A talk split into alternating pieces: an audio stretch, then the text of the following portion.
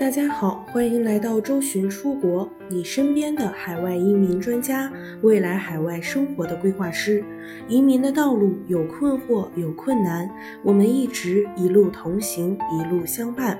更多移民、教育、海外生活、资产配置的相关资讯，请关注周巡出国 V I P 服务热线 四零零六二四六五一一。莫里森上台之后，将移民大权从内政部分抽离出来，成立了全新的移民、公民以及多元文化部，部长由原助理金融部长担任。换句话说，莫里森将移民大权紧紧地握在了自己手中。这位掌管移民大权的部长上台后，第一时间转发了一条推特。这条推特是原公民部长、现任城市人口基础建设部部长发布的，内容是：反移民言论并不能代表澳洲政府的决策，更不能代表广大民众的立场。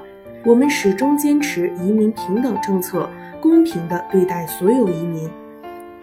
代表了新老两代负责移民和公民的部长对于移民配额和总数的态度。调整城市人口基础建设部部长后，他再一次向媒体表示了自己的看法。澳洲可以吸纳更多移民，真正应该关注问题的是对移民分布的调配，而不是一味的削减数量。他的政治主张在之前已经多次提及。今年五月份接受采访时就表态，现有的偏远地区移民政策有很大问题。许多移民在偏远地区获得永居身份之后，都会第一时间回到大城市。这一情况是偏远地区劳动力短缺的根本问题。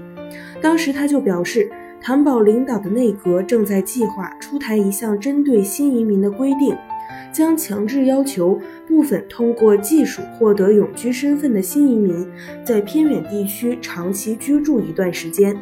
然而政策还没有确定，都顿逼宫，谭宝下台，莫里森意外成为新任总理。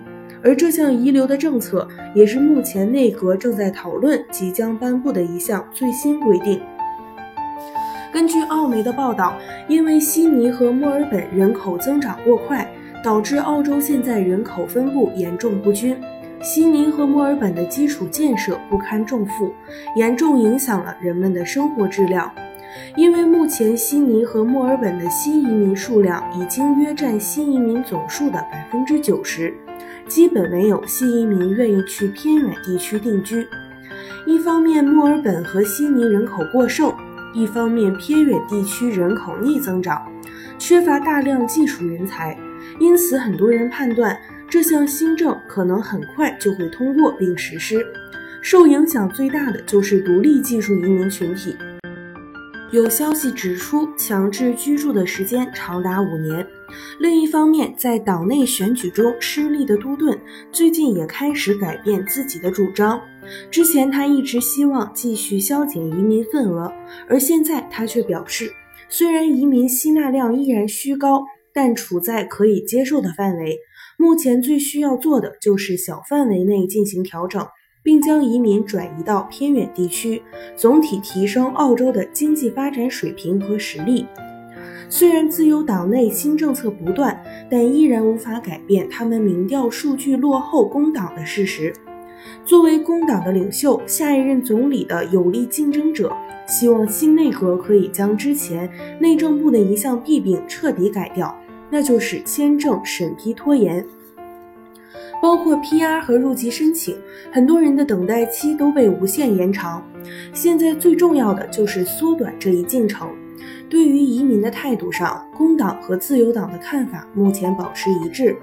虽然不需要削减总份额，但要进行更细致的人口调配工作，让更多移民前往偏远地区，刺激当地经济发展。并减轻主要城市的基础设施压力，同样是工党的执政理念。总结来看，未来的移民形势和现在仍有不同，或许在总量上不会进行削减，审批也会更加迅速，但是针对独立技术移民的调控问题，可能会影响很多人的发展计划。未来的移民之路是否顺畅，还取决于新政策的限制条款。不过可以预见的是，偏远地区将出现更多针对移民的利好政策。想详细了解更多澳洲移民，可以添加微信客服一三九一六二九五九五四。